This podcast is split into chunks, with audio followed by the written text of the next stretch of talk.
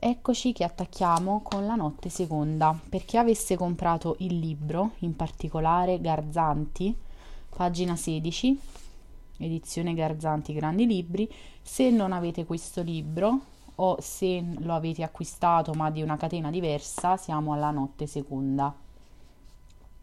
E così siete sopravvissuto, esclamò ella ridendo e stringendomi ambedue le mani. Sono qui già da due ore, voi non sapete come sono stato tutto quest'oggi. Lo so, lo so, ma veniamo al fatto. Sapete perché sono venuta? Davvero non per chiacchierare di sciocchezze come ieri. Ecco cosa vi dico. In futuro dobbiamo comportarci più assennatamente. Ho pensato a lungo tutto, a tutto ciò ieri. Ma in che cosa, in che cosa dobbiamo essere più assennati?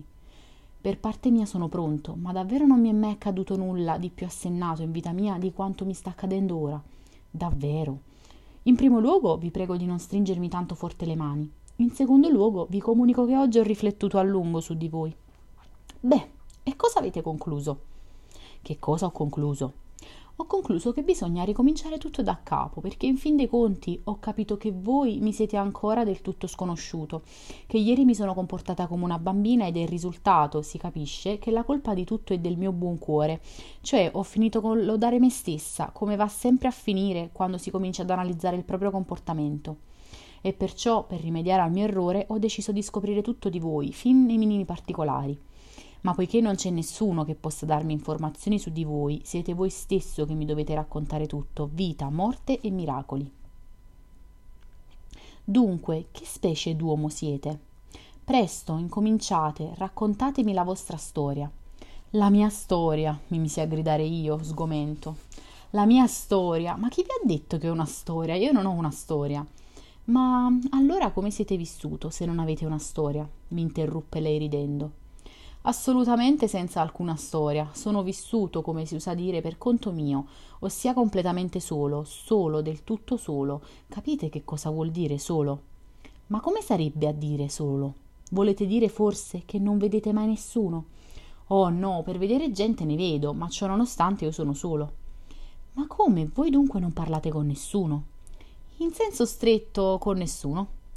Ma chi siete? Spiegatevi. Aspettate, ho indovinato. Certamente avete una nonna, come me. È cieca e perciò è tutta una vita che non mi lascia andare da nessuna parte, così che ho quasi del tutto disimparato a parlare. E quando due anni fa ho fatto una scappatella, vedendo che non mi si poteva trattenere, ha preso, mi ha chiamato a sé e ha puntato con una spilla il mio abito al suo. Così da allora ce ne stiamo sedute per giornate intere. Lei fa la calza, anche se è cieca, mentre io me ne sto lì seduta a cucire o a leggere un libro ad alta voce. Questa è la nostra strana usanza. Sono già due anni che sto lì, con l'abito appuntato al suo in questo modo. Ah mio Dio, che sventura! Ma no, no, io non ho una nonna così. Ma se non l'avete, come fate a starvene rinchiuso in casa? Ascoltate, volete sapere che genere d'uomo io sia? Sì, sì, certo, nel senso stretto del termine? Nel senso più stretto del termine. Allora prego. Io sono un tipo. Un tipo, un tipo, ma quale tipo? gridò la fanciulla, scoppiando a ridere fragorosamente, come se fosse stato un anno intero che non ci riusciva. Sì, con voi ci si diverte davvero. Guardate, ecco una panchina. Sediamoci. Di qua non passa nessuno, nessuno ci sentirà. Cominciate dunque la vostra storia. Infatti non riuscirete a convincermi, voi avete una storia, ma sembra che vi nascondiate. Innanzitutto, spiegatemi che cos'è un tipo. Un tipo? Un tipo è un originale, una persona ridicola, risposi, scoppiando anche a ridere contagiato dalla sua fanciullesca risata. È un carattere. Ascoltate, sapete che cos'è un sognatore? Un sognatore. Scusate, ma come si fa a non saperlo? Anch'io sono una sognatrice. Cosa non mi passa per la testa a volte mentre me ne sto seduta accanto alla nonna? Così comincio a sognare in modo tale, mi lascio trasportare tanto dalle mie fantasie. Sogno addirittura di andare sposa di un principe cinese. Qualche volta è anche bello sognare, no, del resto Dio solo lo sa, specialmente se si ha qualcosa a cui pensare anche senza di questo. Soggiunse la fanciulla, questa volta con tono abbastanza serio. Ottimamente. Se dunque una volta siete andata sposa a un principe cinese, ciò significa che mi comprenderete perfettamente. Dunque, ascoltate, ma scusatemi, non so ancora come vi chiamate. Finalmente ce ne avete messo a ricordarvene. Ah, mio Dio, non mi è neppure venuto in mente, stavo così bene anche così. Mi chiamo Nastenka. Nastenka e nient'altro? E nient'altro. Non vi basta forse, insaziabile che non siete altro? Pensate che sia poco? È molto al contrario, è moltissimo. Nastenka, voi siete una fanciulla davvero buona, se fin dalla prima volta siete diventata subito per me Nastenka. Proprio così, su dunque, allora, Nassenka, ascoltate dunque che storia ridicola mi vien fuori. Mi sedetti accanto a lei, assunsi una posa pedantesca e seria e cominciai a raccontare come se leggessi un libro. A Pietroburgo, Nastenka, ci sono, se non lo sapete, degli angoletti piuttosto strani. In tali luoghi pare che non getti lo sguardo neppure il sole che risplende per tutti gli abitanti di Pietroburgo, ma che vi occhieggi un altro sole, nuovo, come creato apposta per questi angoli, e che risplenda su ogni cosa con una luce diversa, particolare. In questi angoli, cara Nastenka, scorre una vita, come dire, incompletamente diversa, che non assomiglia a quella che ferve accanto a noi, ma è come quella che forse si svolge nello sconosciuto reame di qualche favola e non qui, in questa nostra seria, arciseria epoca. E questa vita è un miscuglio di qualcosa di puramente fantastico, di fervidamente ideale e nello stesso tempo, ahimè Nastenka, di qualcosa di squallidamente prosaico e banale, per non dire di incredibilmente volgare.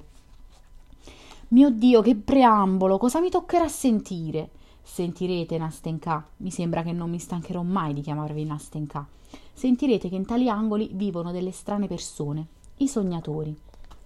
Il sognatore, se proprio occorre darne una definizione precisa, non è un uomo, ma sapete, una sorta di essere di genere neutro. Egli prende dimora per lo più in qualche angolo inaccessibile, come se volesse nascondersi in esso persino alla luce del giorno, e se si ritira in casa sua mette radici, nel suo angolo come una lumaca, oppure perlomeno è assai simile a quel curioso animale che è nello stesso tempo un animale e una casa insieme e che si chiama tartaruga. Cosa ne pensate? Perché egli è così affezionato alle sue quattro pareti immancabilmente dipinte di verde, annerite, squallide e indecentemente impregnate di fumo di tabacco? Perché questo buffo personaggio, quando viene a trovarlo qualcuno dei suoi rari conoscenti, ma finisce che i suoi conoscenti si dileguano, quest'uomo buffo lo accoglie con un'aria così confusa, con un'espressione tanto alterata in viso e con un tale imbarazzo che sembra che egli abbia appena commesso un delitto tra quelle sue quattro mura, che abbia stampato banconote false o che abbia composto dei versi di cattiva qualità per inviarli a qualche rivista accompagnati da una lettera nella quale anonima nella quale si afferma che il vero autore di essi è morto e che il suo amico ritiene suo sacro dovere pubblicare le composizioni poetiche dell'estinto. Perché, ditemi un po' voi, Nastenka, la conversazione è così stentata tra questi due interlocutori? Perché né una risata né un'espressione vivace esce dalla bocca dell'amico giunto all'improvviso che pure in altre occasioni ama tanto sia le risate che le espressioni vivaci e i discorsi sul gentil sesso e altri allegri argomenti? Perché infine questo amico, che probabilmente è una conoscenza recente, persino alla sua prima visita, perché una seconda infatti in questo caso non ce ne sarà ormai più e l'amico non ritornerà un'altra volta, perché questo stesso amico si confonde a tal punto, si irrigidisce tanto con tutta la sua arguzia, ammesso che ce ne abbia, guardando il volto abbattuto del padrone di casa che a sua volta ha fatto ormai in tempo a smarrirsi completamente e a perdere completamente la Trebisonda dopo aver compiuto sforzi titanici ma vani per rendere fluida e vivace la conversazione, per dimostrare di conoscere anche lui le maniere mondane, per parlare anche lui del gentil sesso e per piacere, fosse anche solo con questa sua arrendevolezza, a quel poveraccio andato a finire nel posto sbagliato per errore venuto a fargli visita. Perché infine l'ospite a un tratto afferra il cappello e se ne va in gran fretta, ricordandosi improvvisamente di una faccenda urgentissima che non è mai esistita, liberando in qualche maniera la mano dalle calorose strette del padrone di casa che si sforza in tutti i modi di dimostrare il proprio rammarico e di riparare al guaio commesso. Perché l'amico che se ne va scoppia a ridere appena uscito dalla porta e giura a se stesso di non mettere mai più piede in casa di quel tipo bizzarro, benché quel tipo bizzarro in fin dei conti sia un ottimo ragazzo, e perché nello stesso tempo egli non riesce assolutamente a trattenere la sua fantasia dal piccolo capriccio di paragonare, sia pure alla lontana, la fisionomia del suo interlocutore di poco prima durante tutto il tempo della loro conversazione con l'aspetto di quello sventurato gattino che i bambini hanno strapazzato, terrorizzato e maltrattato in ogni modo, dopo averlo catturato con l'inganno, facendolo confondere completamente, il quale infine è riuscito a rifugiarsi al sicuro da loro sotto una sedia, al buio, e lì per un'ora intera non può fare a meno di rizzare il pelo, di stronfiare minacciosamente, di lavarsi con entrambe le zampe il musetto offeso e di guardare a lungo dopo, dopo di ciò con ostilità la natura, la vita e perfino i resti del pranzo dei padroni messi da parte per lui dalla compassionevole governante. Ascoltate, mi interruppe Nastenka, che mi aveva ascoltato per tutto quel tempo con gli occhi e la boccuccia spalancati per lo stupore. Ascoltate. Non so assolutamente perché tutto questo sia accaduto e perché proprio voi mi facciate delle domande così ridicole ma quello che so con sicurezza è che tutte queste avventure sono accadute sicuramente a voi, parola per parola. Senza dubbio, risposi io, con l'espressione più seria. Beh, se non c'è dubbio, continuate, replicò Nastenka, perché desidero molto sapere la conclusione. Voi volete sapere, cara Nastenka, che cosa faceva nel suo angolo il nostro eroe, o per meglio dire che cosa facevo io, visto che l'eroe di tutta questa vicenda sono io, con la mia propria modesta persona. Volete sapere perché mi sia tanto turbato e smarrito per un'intera giornata a causa della visita in attesa di un amico?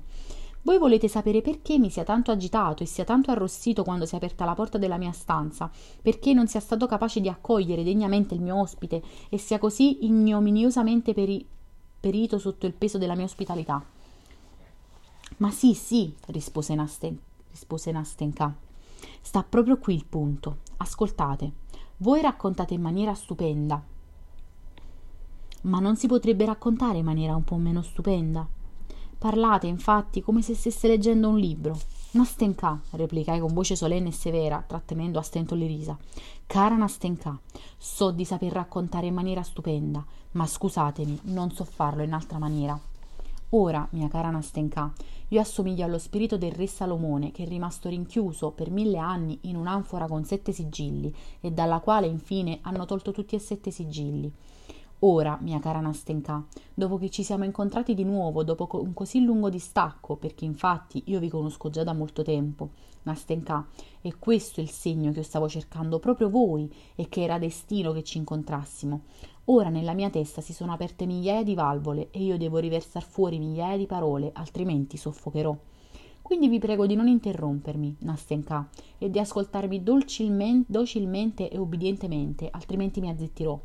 No, no, no, in nessun caso, parlate, non dirò più una parola. Continuo allora. C'è nella mia giornata Nastenka, amica mia, un'ora che amo in maniera straordinaria.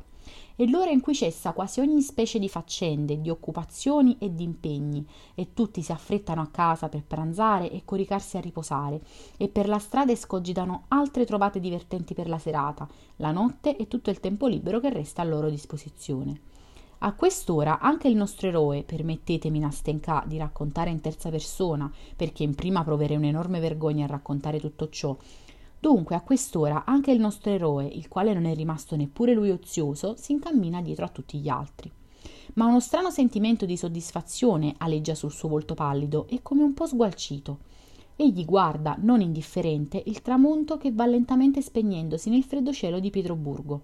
Quando dico guarda, non dico il vero. Egli non guarda, bensì contempla, in certo qual modo inconsapevolmente, come se fosse stanco o occupato contemporaneamente da qualche altro più interessante oggetto di riflessione, così che può dedicare attenzione a tutto ciò che lo circonda solo di sfuggita, quasi involontariamente. Egli è contento perché fino all'indomani l'ha finita con le sue noiose faccende ed è felice come uno scolaro al quale abbiano dato il permesso di lasciare la panca della scuola e di dedicarsi ai suoi giochi preferiti e alle sue birichinate. Con questo mi fermo a pagina 23 in particolare per chi avesse sempre questo libro di questa edizione e ci vediamo, ci sentiamo, non vediamo al prossimo episodio.